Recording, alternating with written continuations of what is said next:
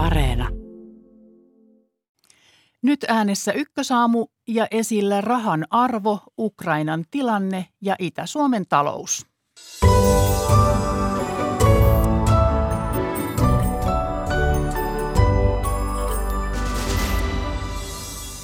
Sähkön ja polttoaineiden hinnat ovat pilvissä, ruoan hinta nousussa. Miten kuluttaja saa rahat riittämään ja mitä keinoja valtiolla olisi auttaa asiaa tästä aluksi? Ukrainan tilanne ja sodan näkymät päivitetään puoli yhdeksän maissa. Itärajan sulkeutuminen on valtava isku Itä-Suomen taloudelle. Ennen yhdeksää käymme läpi, mihin kaikkeen muutos vaikuttaa ja mitä se tarkoittaa euroina. Ykkösaamua luotsaa tänään Marja Alakokko. Tervetuloa seuraan. Inflaatio laukkaa yli 5 prosentin vauhtia ja moni keskituloinenkin on jo joutunut rukkaamaan elintapojaan. Hintojen nousu koettelee kuitenkin ihmisiä hyvin eri tavalla, esimerkiksi asuinpaikasta riippuen. Mitä kuluttaja voi itse tehdä ja mitä toimia odotetaan valtiolta? Tervetuloa studioon Etlan toimitusjohtaja Aki Kangasharju. Kiitoksia. Ja Kuluttajaliiton pääsihteeri Juha Börling Pomel. Oikein hyvää huomenta. Oikein hyvää huomenta. Niin, missä kohtaa te itse olette hätkähtäneet hintojen nousua? Juha no, Börling. To, no tota niin, mä hätkähdin itsestä ei ole oma, omalta kohdaltani, vaan kuulin tuossa juuri eräältä ystävältä, että he, hän oli, he olivat ihan omassa keskiluokkaisessa perheessään vaihtaneet mysli, äh, myslipaketin toiseen, koska tämä kyseinen myslipaketti oli äh, lähes sadalla prosentilla noussut, noin kolmesta eurosta noin kuuteen euroon, ja se hätkähdytti. Tota, lohen hinnan huomasin kyllä tota, viikonloppuna, se oli melkein tuplaantunut, ja, mutta kanafileen hinta oli säilynyt entisellään, että kyllä tässä näitä eroja on. Ensimmäistä kertaa ehkä – ehkä viime syksynä, kun sähkön hinta rupesi nousemaan, niin ehdin just just vaihtaa tämmöiseen pörssisähkön semmoiseen kiinteähintaisempaan ja, ja tota, olin vähän aikaa tyytyväinen. No minäkin vaihdoin nyt sähkösopimusta ja huomasin, että hinta oli kolminkertainen ainakin siis siihen Joo. aikaisempaan verrattuna. Eikä mitään kovaa kilpailua oikein vaikuttanut olevan. No kuinka poikkeuksellinen inflaatio nyt on, eli kuinka voimakas rahanarvon lasku nyt on? No nyt jos inflaatio on niin kuin kuukausitasolla viime vuoden huhtikuuhun verrattuna melkein 6 prosenttia, eli sen verran hinnat on nousseet, niin kyllä se viime vuosiin ja vuosikymmeniin on poikkeuksellista, että tuossa 2015 elettiin aikoja, jolloin jo pelättiin, että tota, mennään deflaation puolelle, eli rahan arvo rupesikin nousemaan ja siitä tulee sitten omat ongelmansa.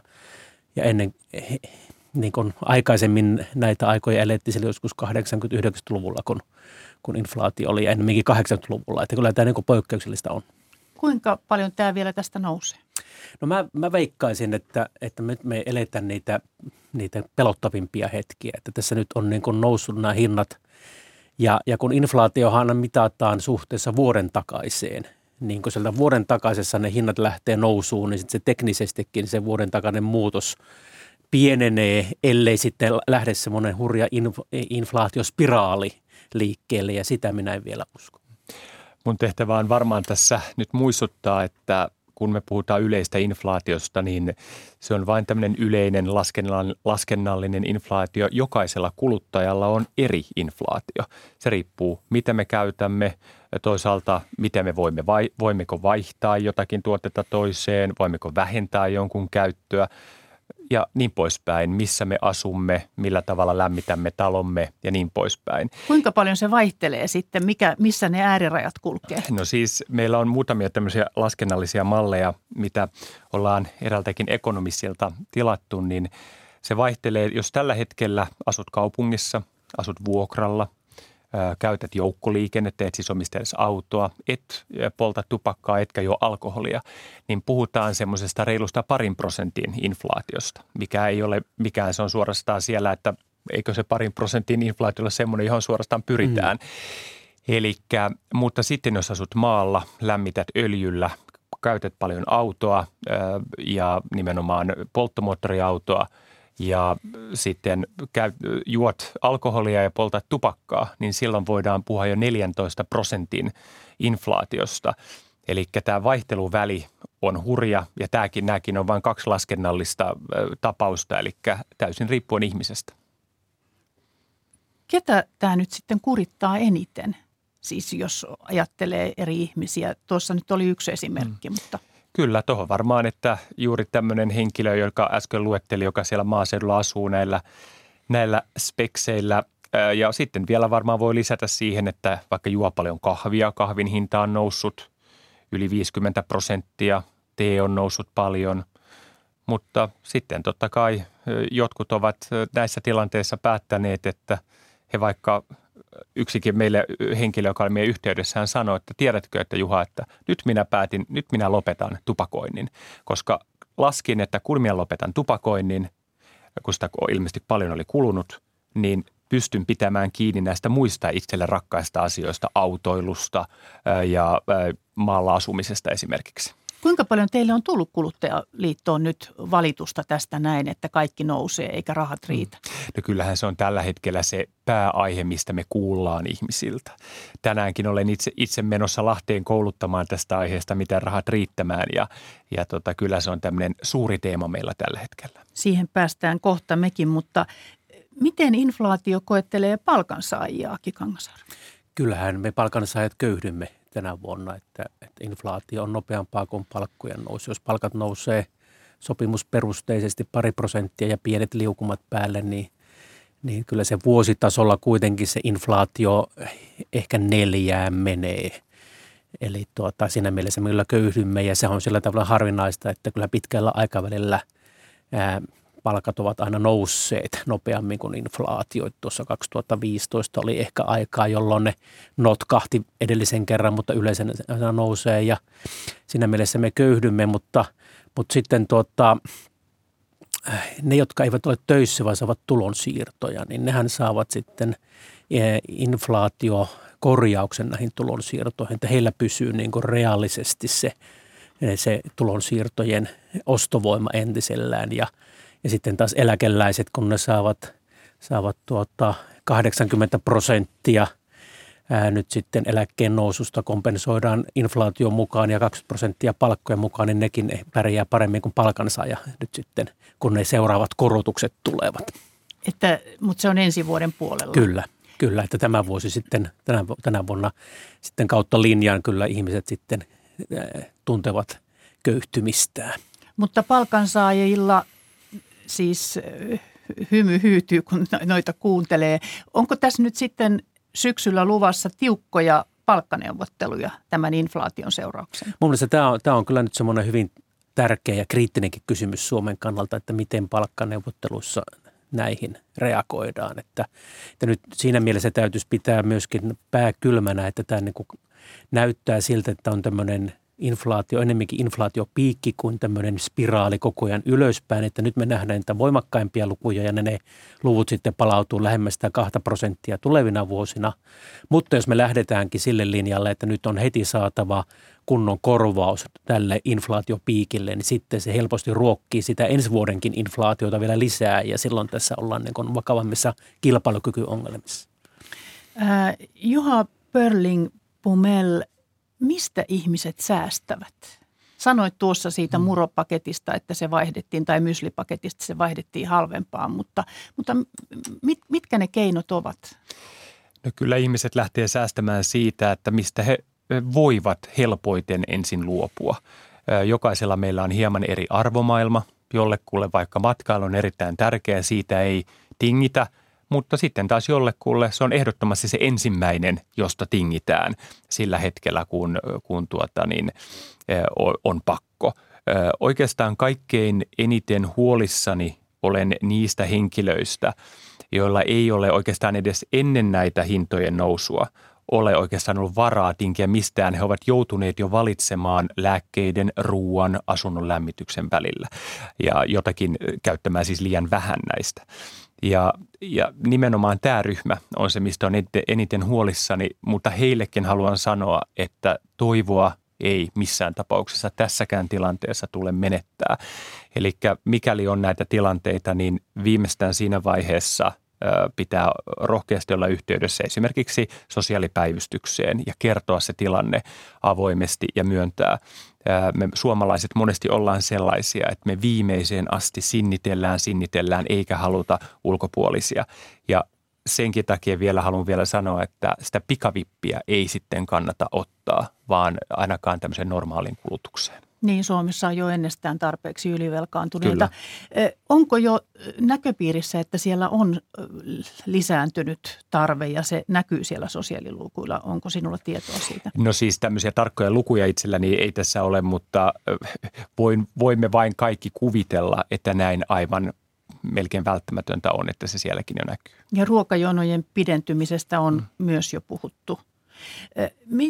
Kun ihmiset karsivat tietysti sitten myöskin palveluita, niin, niin kuinka paljon Suomen talous pyörii palvelujen varassa? Että on, onko tässä tällainenkin uhka, että, että sitten tätä kautta tulee työttömyyttä?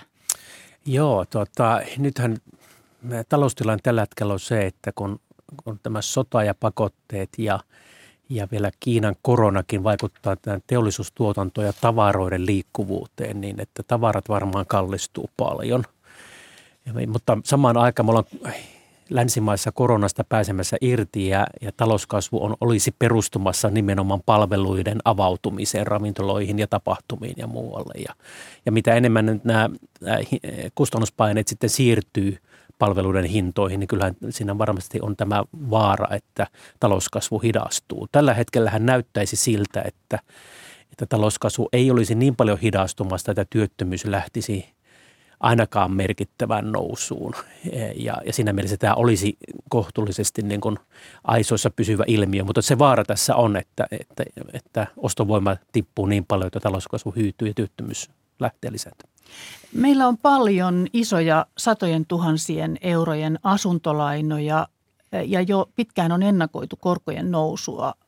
Kuinka suuria paineita siihen on nyt ja kuinka nopeasti, Aki Kangasharju? No nythän tämä tapahtuu todella nopeasti, tämä yleisimpien asuntolainojen viitekoron 12 kuukauden Euriborin nousu sieltä selvästä miinuksesta nyt olla jo 0,3 prosentissa ja, ja, ja tuota, tästä tämä nousu jatkuu nyt kun kesällä heinäkuussa Euroopan keskuspankki nostaa ohjauskorkean, niin se sitten antaa tilaa vielä siellä Europerille lisää nousta. Ja kyllä mä veikkaisin sitä suunnilleen prosentin tietä, millä se Euribor on tässä vuoden loppupuolella sitten syksyllä.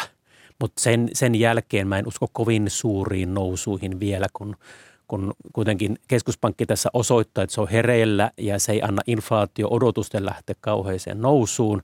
Ja kun tämä inflaatiopiikki on suurimmillaan nyt, niin ne inflaatiolukemat tulee vähän niin kuin teknisestikin alas loppuvuotta kohti. Niin mä en usko kovin suureen korkojen nousuun enää sitten sen prosentin yläpuolelle, mutta ehkä parin prosenttiin on järkevä varautua. Äh, mutta pankit voivat nostaa myös marginaalejaan. No se riippuu enemmänkin sitten tuota, kilpailusta ja, ja siitä, että kuinka paljon, paljon tuota, pankit haluaa kilpailla asuntolaina lainahakijoista ja ottajista tällaisena aikana, kun kysyntä varmaankin ja uusien asuntojen kauppa varmaankin nyt tässä hyytyy. Mutta jos inflaatio on yli viittä prosenttia ja sitten tämä korkojen nousu jää tuonne kahteen, niin kuin sanoit, niin silloinhan sitten velkaisimmille tämä on hyvä asia, että inflaatio syö velkaa vai kuinka? Joo, no tota, se inflaatiohan ei jää koko vuodeksi noin korkealle. Että kyllähän jos halutaan inflaatiota hillitä, niin silloin korkea täytyy nostaa enemmän kuin inflaatio kiihtyy. Muuten se ei lähde, lähde siitä niin kuin rauhoittumaan. Mutta nyt tässä onkin se näköpiirissä, että se inflaatio rauhoittuisi. Ja jos se ei rauhoitu, niin sitten korkoja on pakko nostaa paljon enemmän. Mitä keinoja velkaisilla kuluttajilla on suojautua koron nousulta, kuluttajaliiton pääsihteeri Juha Börling Pumel? No yhtenä tämmöisenä, tässä on paljon ollut keskustelua näistä, että tulisiko ihmisten ottaa tämmöisiä laina, lainakattoja ja, ja niin poispäin, tämmöisiä erilaisia tuotteita pankeilta. Me ollaan lämpimästi suositeltu sitä, että nytten ihmiset tekevät tämmöisen tee se itse, itse lainakaton, jos näin voisi sanoa, tämän tämmöisen mekanismin. Eli nytten vielä toistaiseksi erittäin alhaisten korkojen aikana säästävät rahaa ja olettavat vaikka, että jos korot olisi nyt vaikka kahdessa tai kolmessa prosentissa ja katsoa, mikä se erotus olisi, olisiko se vaikka satainen kuussa enemmän tai säästöön ja niin poispäin. Rakentaa tällaista bufferia itselleen, jota sitten voi hyödyntää, mikäli korot nousee sinne, sinne tuota niin, korkeammalle. Ja toisaalta, jos ei sitten näin käykään, niin se rahat jääkin omaan käyttöön ja niitä voi sitten, niillä voi sitten vaikka lyhentää sitä lainaa tai käyttää johonkin muuhun.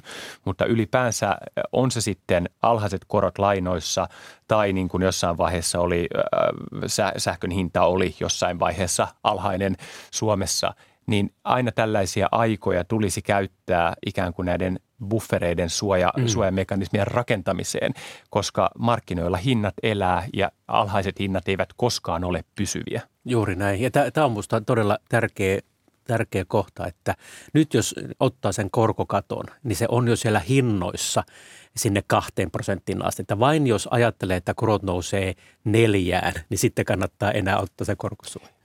Mitä te odotatte valtiolta ihan lyhyesti? Siis tuleeko veronalennuksia, tuleeko kohdistettuja jotain sataisen kompensaatioita esimerkiksi energiakulujen noususta – vastikkeeksi. No, tässä ei missään tapauksessa mitä yleisiä veronalennuksia kannattaisi tehdä, koska ne on niin, ne, ne jakautuu sekä hyvätuloisille että huonotuloisille ja siihen valtiolle ei ole kertaa rahaa. Että jos jota annetaan, niin hyvin kohdennetusti määräaikaisesti. Mm. Vielä loppuun ohjeet, että mitä nyt sitten voidaan säästää tässä tilanteessa, mm. jos sitä tarvii säästää? No ihan eh, lyhy- lyhykäisyydessään on tämmöinen nyrkkisääntö, eli just tämä vaihda tai vähennä. Eli mieti sitä, että mitä voit vaihtaa semmoisen, jos on jotakin kallista tuotetta, voitko vaihtaa sen halvempaan. Tai toisaalta voitko vähentää jonkin käyttöä. Nämä on ne kaksi asiaa, mikä on siinä kuluttajan vallassa. On se sitten kilpailuttamalla omia vaikka sopimuksiaan tai katsomalla ruokatuotteitaan tai mitä tahansa, mutta tämä on se perussääntö. Ihan yhdellä sanalla, Aki Kangasharju, pitääkö valtionkin ruveta kiristämään menoruuviaan? Kyllä. Kiitos keskustelusta Etlan toimitusjohtaja Aki Kangasharju ja Kuluttajaliiton pääsihteeri Juha Börling Pumel. Ja mukavaa päivää teille molemmille. Kiitos. Kiitos.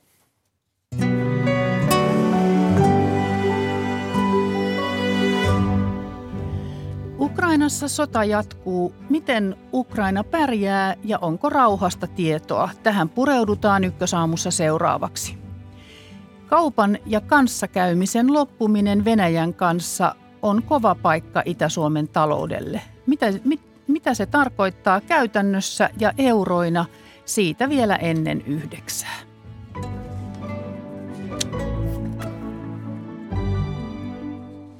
Venäjän armeija kiihdytti iskujaan viikonloppuna Ukrainan itäosassa ja iskuja on tehty myös Harkovan kaupungista pohjoiseen. Harkovassa Koillis-Ukrainassa on toimittajamme Mika Mäkeläinen. Hyvää huomenta. Hyvää huomenta. Minkälainen viikonloppu ja yö siellä on takana Harkovassa? No itse asiassa tässä ihan tuoreimmat kuulumiset on se, että hiukan tässä ennen aamu kahdeksaa oli, eli reilu puoli tuntia sitten oli suht kova pamaus jossain tässä lähellä, mutta mistä se johtui, niin sitä nyt ei vielä tiedetä. Mutta muuten niin viikonloppuna ja yötä päivää täällä on semmoinen tasainen tykistön jyly, tulitus kuuluu. kuuluu. Se, on tämä, se on tätä Ukrainan oman tykistön ääntä, jota tuolla kaupungin laidoilla on, eli suhteellisen lähellä. Ja, ja se, se on sellainen äänimaisema, joka täällä hyvin tasaisena on jatkunut. Eilen kerrottiin, että niin täällä on 11 ihmistä kuollut edeltävän vuorokauden, anteeksi loukkaantunut 11 ihmistä Venäjän tulituksessa edeltävän vuorokauden aikana, mutta nyt sitten mahdollisesti niin kuin tuoreempia tietoja eilis, eilisen jälkeen ei, ei näistä uhreista ole. Ilmahälytyksiä täällä on myös, myös aika lailla jatkuvasti tässä tänä aamuna viimeksi, mutta ei, ei mitään, en ole kuullut mistään isommista hyökkäyksistä. Että pommisuojiin juokseminen on siellä jatkuvaa? No ei itse asiassa ole jatkuvaa, että vaikka, vaikka näitä ilmahälytyksiä on, niin ne on niin yleisiä ja tavallisia, että ihmiset on oikeastaan, oikeastaan kyllästynyt niihin. Ja nyt kun ei varsinkaan esimerkiksi tänä viikonloppuna ole tänne mitään keskustan alueelle ainakaan mitään iskuja ollut, niin eh, ei, ei, en usko, että kovinkaan moni pommisuojia käyttää. Se häiritsee niin paljon tavallista elämää, että jos sitten aina ilmahälytyksen aikaa menee suojaan, että ei oikein sitten kyllä paljon muuta saa aikaiseksi. Kuinka tavallista elämä siellä on? No kyllä se on, koko ajan se on muuttumassa tavallisemmaksi, sanotaan näin, että iso, iso asia on se, että täällä huomenna alkaa metro toimia pitkästä aikaa. Se on ollut tässä pitkään vain sellaisena suojapaikkana, jonne ihmiset ovat sitten leiriytyneet enemmän tai vähemmän pysyvästi, mutta huomisesta lähtien niin metron pitäisi toimia aamu seitsemästä ilta seitsemän, eli kellon ympäri ja ja se on tietysti auttaa myös sillä tavalla asukkaita todella paljon, että kun liikkuminen on hankalaa ja bensaa ei ole oikein tahdo löytyä ja näin, että ylipäätään pääsee kaupungissa liikkumaan, niin se on askel normaali elämää kohti. Ukraina ja sen mustanmullan alue on tärkeä vilja-aitta. Kuinka paljon sota haittaa ja estää maanviljelyä? No tässä alueellisesti erot on tosi isoja ja, ja kokonaiskuva on sen takia vaikea antaa, mutta tässä ei ole kyse pelkästään siitä, että missä voi nyt viljellä ja missä ei. Että tietysti ensinnäkin niin kuin suurin osa Ukrainasta on hallituksen valvo, valvomaa aluetta ja siellä voidaan periaatteessa viljellä ihan normaalisti, mutta täällä on aika kova lannotepula ja polttoainepula ja ne on isoja ongelmia niilläkin alueilla, joissa periaatteessa muuten voitaisiin sitten maata viljellä ihan normaalisti. Mutta että joka tapauksessa Ukraina varmasti saa ihan tarpeeksi viljaa omiin tarpeisiin, mutta se iso ongelma tässä on se, että miten Ukraina saa tätä viljaa maailmanmarkkinoille.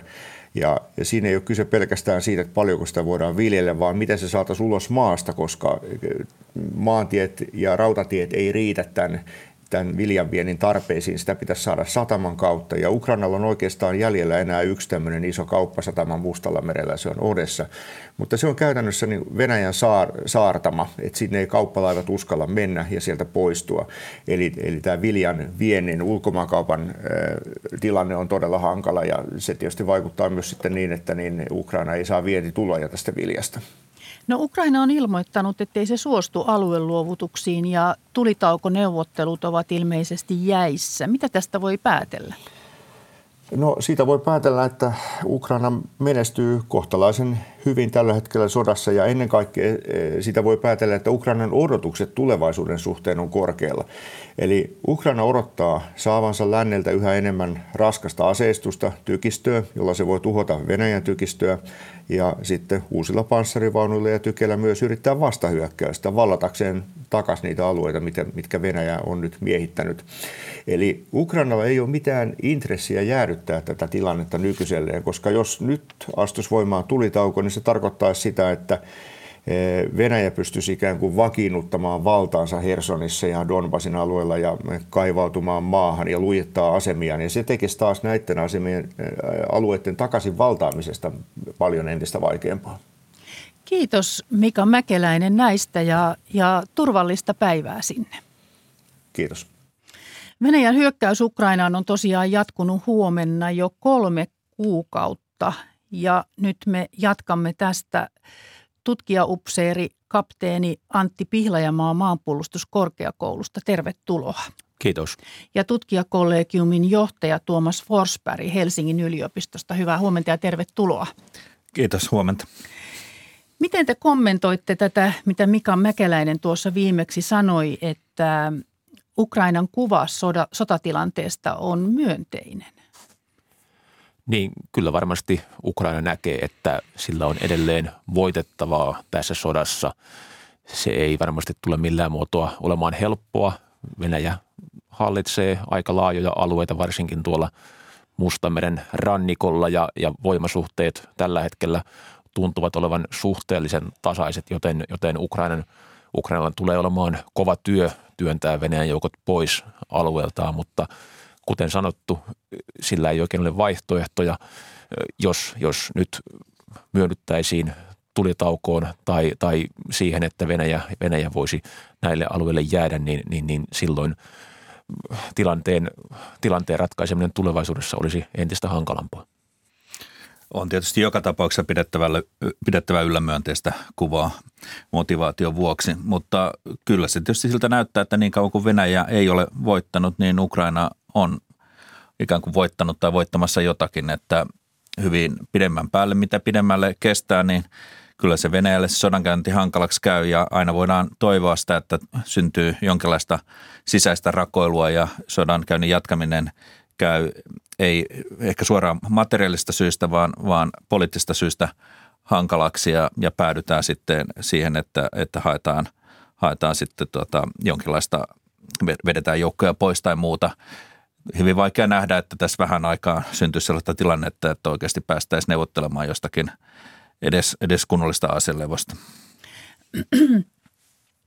Mutta siis jonkinlainen pattitilanne tässä nyt sitten on. Lähes 2000 ukrainalaissotilasta antautui Mariupolissa Asovstalin terästehtaalla Venäjän joukoille ja perjantaina Ukrainalta tuli sotilaille käsky lopettaa Mariupolin puoli, puolustaminen. Onko, onko Mariupol nyt Venäjän hallussa ja, ja mitä näille sotilaille tapahtuu? No tämä luku 2000 taitaa ensinnäkin olla Venäjän ilmoittama, joten se, että onko se aivan pätevä, niin emme ehkä voi olla sitä ihan varmoja. Mariupol on, on käytännössä varmasti hyvin, hyvin pitkälti Venäjän, Venäjän hallussa. Toki on niin, että se kaupunki on valtaosin tuhottu ja, ja siellä jäljellä oleva, oleva siviiliväestö toisaalta voi, voi myös olla hyvinkin vihamielistä venäläisiä kohtaan ja, ja en tiedä, onko siellä edellytyksiä jonkinlaiselle siviilivastarinnalle, mutta joka tapauksessa vaikka kaupunki Venäjällä, Venäjällä onkin, niin se joutuu edelleen jatkossa myös pitämään jonkin verran joukkoja siellä varmistamaan sen kaupungin, kaupungin järjestyksen yllä, ylläpidon ja, ja siinä mielessä tuo Mariupol tulee edelleen jatkossakin olemaan Venäjälle ainakin jonkinlainen kohde, johon täytyy huomiota kiinnittää. Entä nämä sotilaat? Niin, vaikea tietää mitä tapahtuu, mutta, mutta tosiaan Duumassa on ollut merkittäviä henkilöitä, jotka ovat esittäneet, että Venäjän pitäisi jälleen ottaa käyttöön kuolemanrangaistus, sitä nimenomaan sovellettaisiin näihin Asovin rykmentin taisteluihin, vähintään niihin johtajiin, koska he ovat niitä, jotka Venäjän näkökulmasta ovat niitä ukrainalaisia pahimpia natseja, joiden olemassaolon vuoksi koko sotaa oikeutettiin, joten siinä mielessä yhtään hämmästyisi, jos sitten jossakin vaiheessa nähtäisiin tällainen kansainvälisen, kansainvälisen oikeuden vastainen näytös, näytösoikeudenkäynti, jossa näitä taistelijoita sitten tuomittaisiin jopa kuolemaan. Onko näille natsiväitteille jotakin todistetta, että he olisivat äärioikeistolaisia? Kyllä, niillä eh, on, on eh, nimenomaan tässä Asavir rykmentin joukoissa, ydinjoukoissa, se on tietysti vuosien aikana vähän muuttunut, niin on sellaisia aineksia, joissa, joissa ihannoidaan ennen kaikkea – Ukrainan menneisyyttä ja johtajia, joilla oli natsikytkentöjä tätä, tätä Stefan Panderaa ja, ja, ja sitä pidetään, mutta, mutta niin kuin merkkinä siitä, että he ovat, ovat natseja. Määritelmään, kuten tiedetään, on hyvin hankala.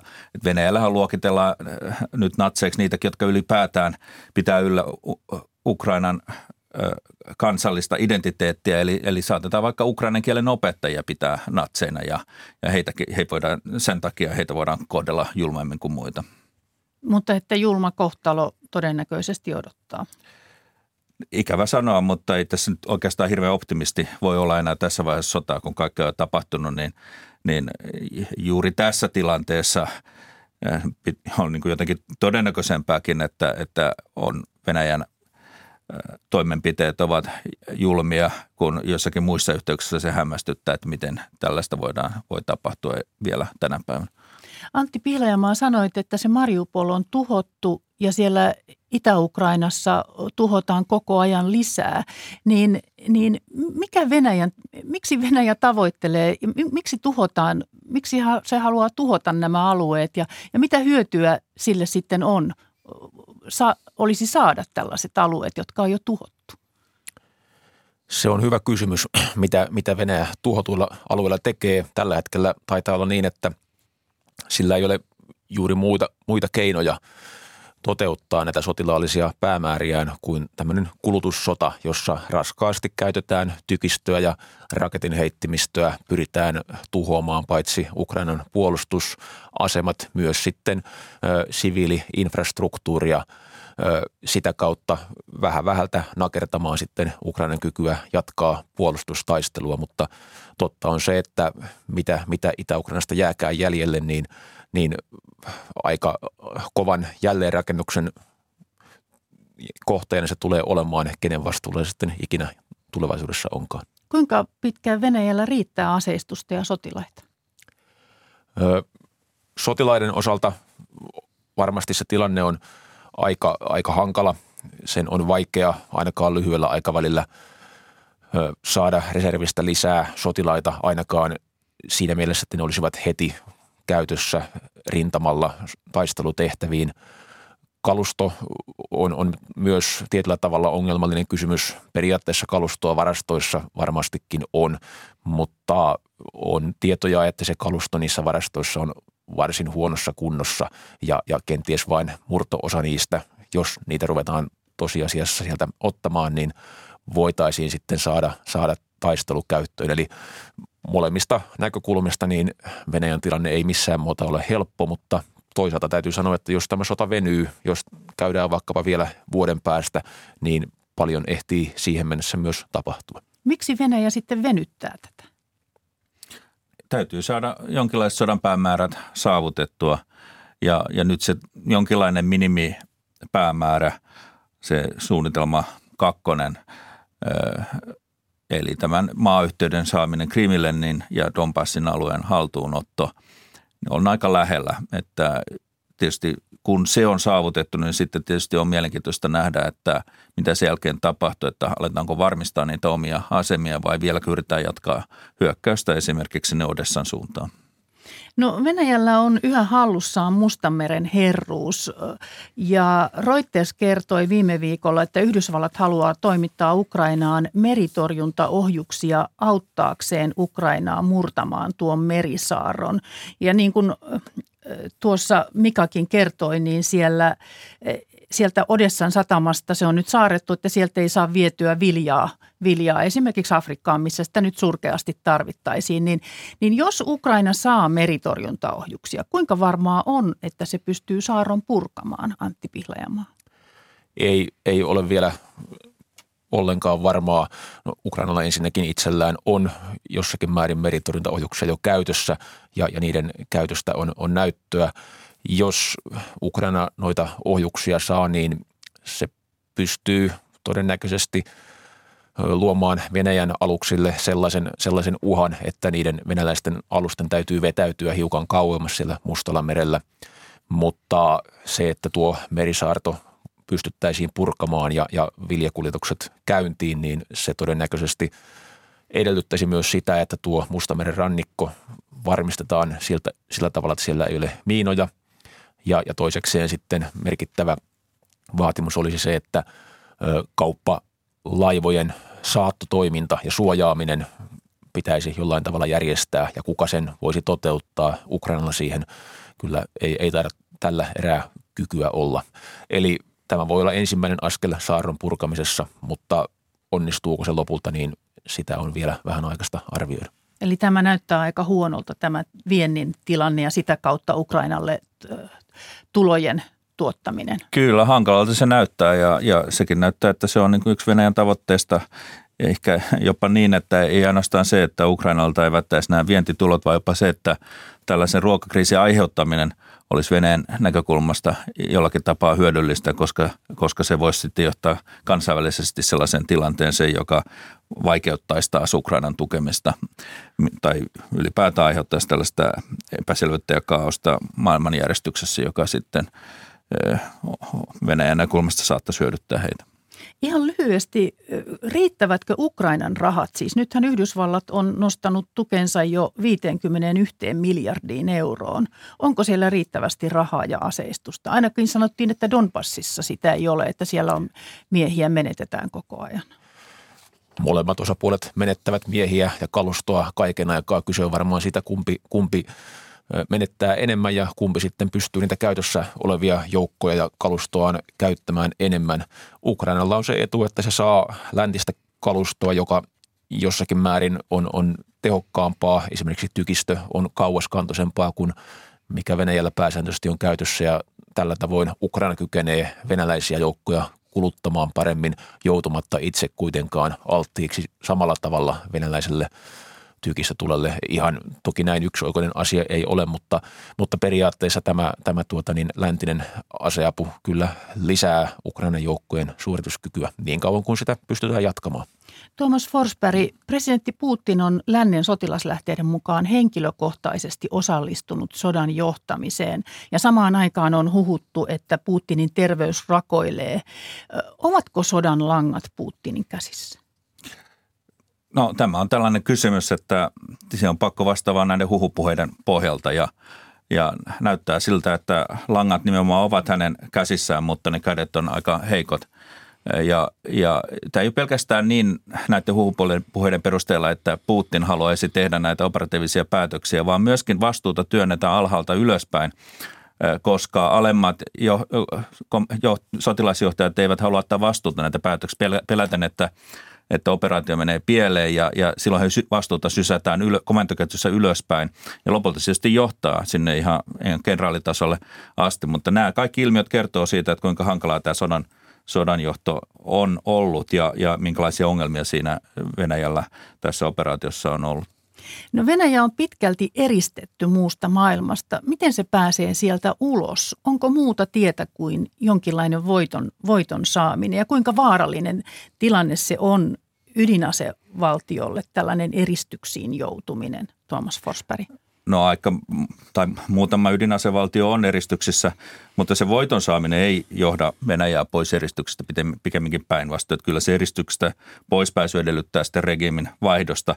Totta kai aikaa myöten voidaan sitten lieventää joitakin sanktioita jossakin vaiheessa, mutta kyllä tässä valossa ja näiden tämän sotatapahtumien jälkeen on hyvin hankalaa, että, että länsi lähtisi neuvottelemaan minkälaisia merkittäviä helpotuksia – mikä, mikä tahansa sitten sotatilanne on, että onko Venäjä voitolla vai, vai, vai tappiolla. Tietysti sitten siinä vaiheessa, kun, kun tota, jos, jos kävisi niin, että Ukraina pääsee vastahyökkäyksiin ja, ja uhkaa edetä jopa Venäjän alueelle, niin sitten tietysti Venäjä joutuu miettimään, että, että mitä, anteeksi, länsi joutuu miettimään, että miten sitten hallitaan tätä, tätä sotaa ja, ja miten suhtaudutaan Venäjään siinä tilanteessa. Voiko lähiaikoina tulla diplomaattista ratkaisua ihan lyhyesti? Lähiaikoina ei, ei näytä siltä, ei. En, en usko myöskään siihen. On niin paljon vastakkainasettelua ja, ja tässä on niin paljon nähty jo aivan, aivan käsittämättömiä asioita, että kyllä se kaukaiselta näyttää. Tutkijaupseeri kapteeni Antti Pihlajamaa maanpuolustuskorkeakoulusta oli tässä viimeksi äänessä ja tutkijakollegiumin johtaja Tuomas Forsberg Helsingin yliopistossa, yliopistosta on toinen haastateltava. Kiitos teille kun laitoitte taas asiat järjestykseen ja toivottavasti sitä järjestystä tulee myös sinne Ukrainaan ja Venäjälle. Kiitoksia. Kiitos.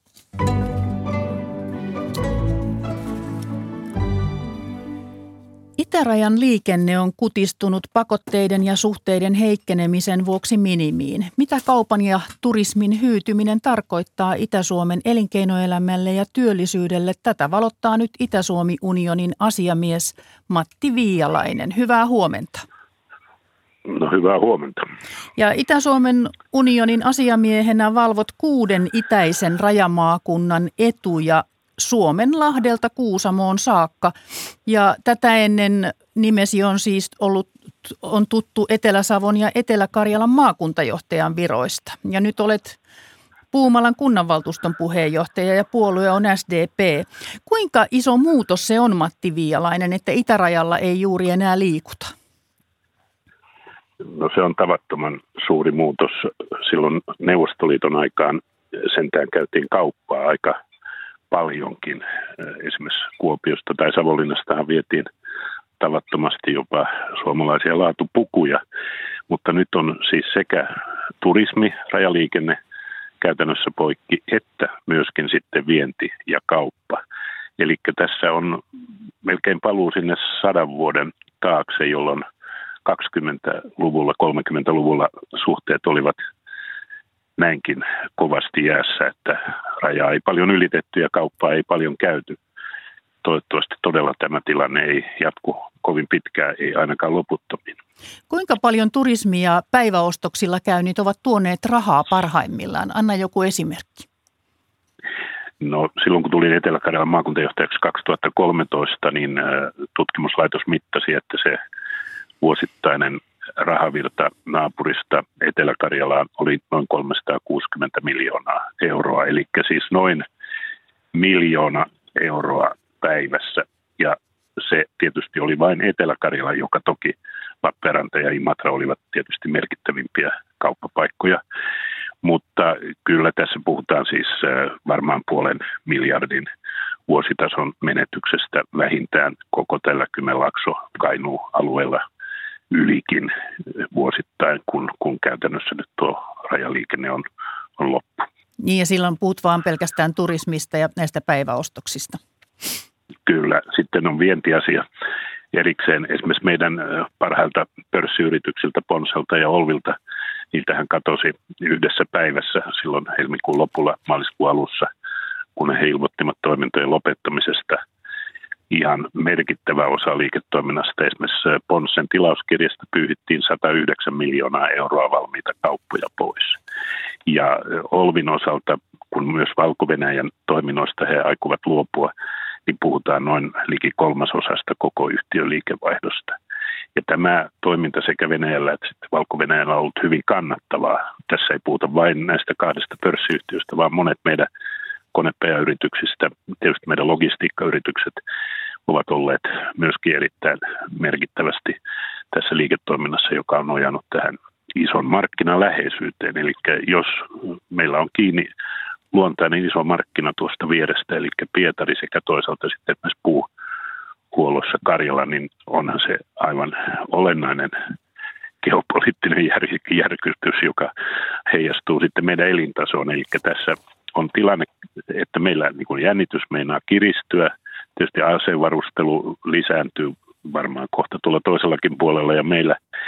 Ja sitten eh, tietysti eh, tässä pahimmillaan niin, että meillä elintaso laskee, kun kauppa näin iso merkittävä asiakas on ainakin joksikin aikaa menetetty. Että esimerkiksi tämä puuhuoltohan sieltä Venäjältä tuli noin 9 miljoonaa kuutiota eh, sekä kaikkea tietysti kuitupuuta, mutta myös haketta tänne Itä-Suomen tehtaille aina, aina tuonne Varkauteen ja, ja Kuusankoskelle ja tietysti Lappeenrantaan Imatralle. Ja sen korvaaminen on todella iso asia. Se oli noin 200 000 rekkaa vuodessa. Ja tämä puumäärä meidän täytyy nyt sitten saada etupäässä siis suomalaismetsistä, että nyt on isänmaallinen teko harventaa metsiä ja hoitaa niitä kunnolla ja, ja myydä puuta, koska, koska muuten tietysti voi käydä niin, että pahimmillaan joku, joku tehdä sitten ei, ei saa riittävästi raaka-ainetta ja erityisesti koivukuitu on se kriittinen kysymys, joka, joka täytyy kyetä korvaamaan sitten kotimaasta ja ehkä jossain määrin Baltiasta ja Ruotsista, mutta kyllä Itä-Suomea isketään nyt lujaa. Niin, mainitsit jo Ponssen ja Olvin. Kuinka paljon niiden liikevaihdosta on sulanut? No mainitsin jo, että Olvin tiedotteiden mukaan jopa 30 prosenttia. 10 prosenttia oli vientiä Venäjälle heidän koko liikevaihdostaan, se on tyysti loppu. Ja sitten heillä on myynnissä nyt tämä valko toiminto, joka on ollut erittäin kannattavaa ja, ja hyvä osa yhtiön toimintaa. Ja Ponsen osalta eh, he ovat tiedottaneet, että heillä on muun muassa 3000 konetta siellä Karjalan ja, ja Leningradin ja, ja vähän kauempanakin, joiden muun muassa huoltosopimukset tietysti on ollut aika välttämättömiä ja, ja varmasti myös kannattavia. Eli siellä nyt jännitetään, miten sitten niille käy. Kaikki toiminnot on päätetty lopettaa ja, ja sekin edustaa siis yli neljäs osaa varmasti ainakin yhtiön tuloksista. Sehän näkyy molempien pörssiyhtiöiden kurssit valitettavasti ovat sukeltaneet paljon enemmän kuin Helsingin pörssi, joka sekin on pudonnut rajusti, että kyllähän jo yksitään pörssiyhtiöiden arvosta on sulannut satoja miljoonia ja ja kyllä tässä siis ei, ei paljon niin kuin, olla tyytyväisiä siihen tilanteeseen, joka vallitsee. Et Itä-Suomi tarvitsee nyt voimakkaasti toimenpiteitä ja ministeri Saarikko onneksi tässä jo tuli ulos, että valtiosihteerityöryhmä asetetaan katsomaan toimenpiteitä budjettiriiheen mennessä jo, että mitä Itä-Suomen hyväksi voidaan tehdä, koska me otamme eniten nyt tätä iskua vastaan. Tähän liittyy myöskin se, että esimerkiksi tällä energiapuolella – johtuen näistä maanpuolustussyistä, niin täällä ei käytännössä oikein voi tuulivoimaa rakentaa. Eli kaikki nämä kotimaiset tuulivoima- ja energiainvestoinnit menevät etupäässä länsirannikolle. Ja, Mutta ja siitä puolustusvoimat on ollut eri mieltä, että, että, että on kuitenkin sanonut, että se koskee vain osittain Itä-Suomea ja sitä on ihmeteltykin, että miksi ne hankkeet eivät siellä etene. No, tässä on nyt kyllä totuus se, että tuulimyllyt ovat nykyään niin korkeita, ne ovat siis 260 metriä jopa se lapa äh, siintää tuolla ja ne on mäellä sitä paitsi. Viimeksi eilen muun muassa kyllä sain sellaista tietoa, että ei tuolla Rissalan suunnalla ole missään tapauksessa realistisia hankkeita. Ja ne kuusi myllyä, jotka tuossa Muukon suoralla Lappeenrannan ja Imatsan välillä ovat, ne ovat sen verran matalia ja aikoinaan luvitettu ennen kuin tilanne oli tällainen, että voi olla joku kohta. Pieksämäellä on päästy siihen vaiheeseen, että on myönnetty rakennuslupa 27 myllylle, mutta yhtään investointia vakavassa vaiheessa muita ei koko Itä-Suomessa ole liikkeellä. Ja investoijat jo etukäteen ajattelevat, että tämä rajoite, joka tulee näiden tutkien toiminnasta, estää sen, että voi olla tapauksia, joissa se onnistuisi, että puolustusvoimille se sopii, mutta uskon, että tämä viimeaikainen tilanne päinvastoin kiristää tätä säätelyä ja, ja kun Suomesta tulee NATO-jäsen, niin niin varmasti siinä alkaa jo muutkin vähän ottaa kantaa siihen, että itärajan tutkavalvonta on varmasti oltava kunnossa. No, puhutaan sitten vielä turismista eh, ja lentoliikenteeseen liittyen. Eh, Lappeenrannasta oli Keski-Eurooppaan, Italiaan ja eri puolille niin, niin paljonkin lentoja. Miten suuri muutos siinä on tapahtunut? No siinä käytiin jo lähellä 100 000 matkustajaa. Nyt parhaimpina vuosina oli jopa yhdeksän vuoroa viikossa eri kaupunkeihin Atenasta, Berliinistä, aina, aina tuonne Pergamoon, Italiaan ja, ja Budapestiin ja, ja Viiniinkin, mutta nyt on enää jäljellä kaksi vuoroa viikossa ja ne on tuonne Italian Pergamoon. Se, mikä on välttämätöntä, on se, että nyt kuitenkin meillä olisi suorat lennot Keski-Eurooppaan Saimaalta, jotta tämä Saimaan alue voisi olla samanlainen merkittävä turistikohde kuin tietysti meillä on Lappi tai Helsinki.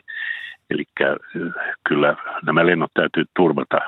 Se vaatii kaupungiltakin Lappeenrannan panostuksia, mutta myös valtion tukea tietysti jossain määrin. Eli turismin vahvistaminen Itä-Suomessa kotimaasta ja, ja sitten toisaalta Euroopasta vaatii sitä, että täällä on hyvät liikenneyhteydet ja, ja kyllä tietysti lentoliikenne on, on paitsi Lappeenranta, niin myös Kuopio ja Joensuun yhtä, yhtä tärkeää. Eli täm, tälle työryhmälle, jonka Saarikko on nyt asettanut, panemme kyllä suuria odotuksia, että muu Suomi ymmärtää, että Itä-Suomen asia on koko Suomen asia.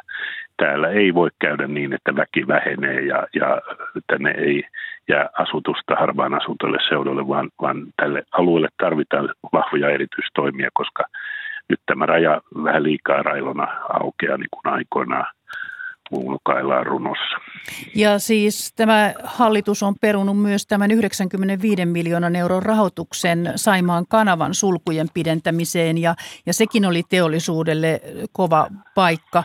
Eli te ilmeisesti nyt sitten kun ylihuomenna siellä on maakuntajohtajia valtiovarainministeriössä tapaamassa ja, ja itse ilmeisesti sitten Itä-Suomen unionin edustajana Matti Viialainen, niin, niin tuossa kolmas kesäkuuta ö, olet menossa sinne valtiovarainministeriöön, niin, niin nyt sitten nämä kanavaankin tarkoitetut rahat, niin ne toivotaan, että ne tulevat takaisin sinne alueelle. No kyllä ne on pysyttävä Itä-Suomen liikennehankkeessa, ei niitä pidä lähteä ripottelemaan eri puolille maata. Se kanavan nyt sulkujen pidentämisen siirtyminen tai jopa peruntuminen, se on paha isku meidän teollisuudelle, koska osa tätä meidän sijaintietua ja kilpailukykyä oli se, että meillä on edullinen vesitieyhteys suoraan Keski-Euroopan markkinoille. Useita laivatilauksia on jo tämän takia mennyt jäihin ja myöskin nämä risteilyhankkeet, joita oli ajateltu, että Helsingistä päästään Kuopioon risteilemään uudella kalustolla, niin, niin sekin hanke on jäissä. Ja 2000 henkilötyövuotta menee tässä, kun, kun se työmaa ei ala.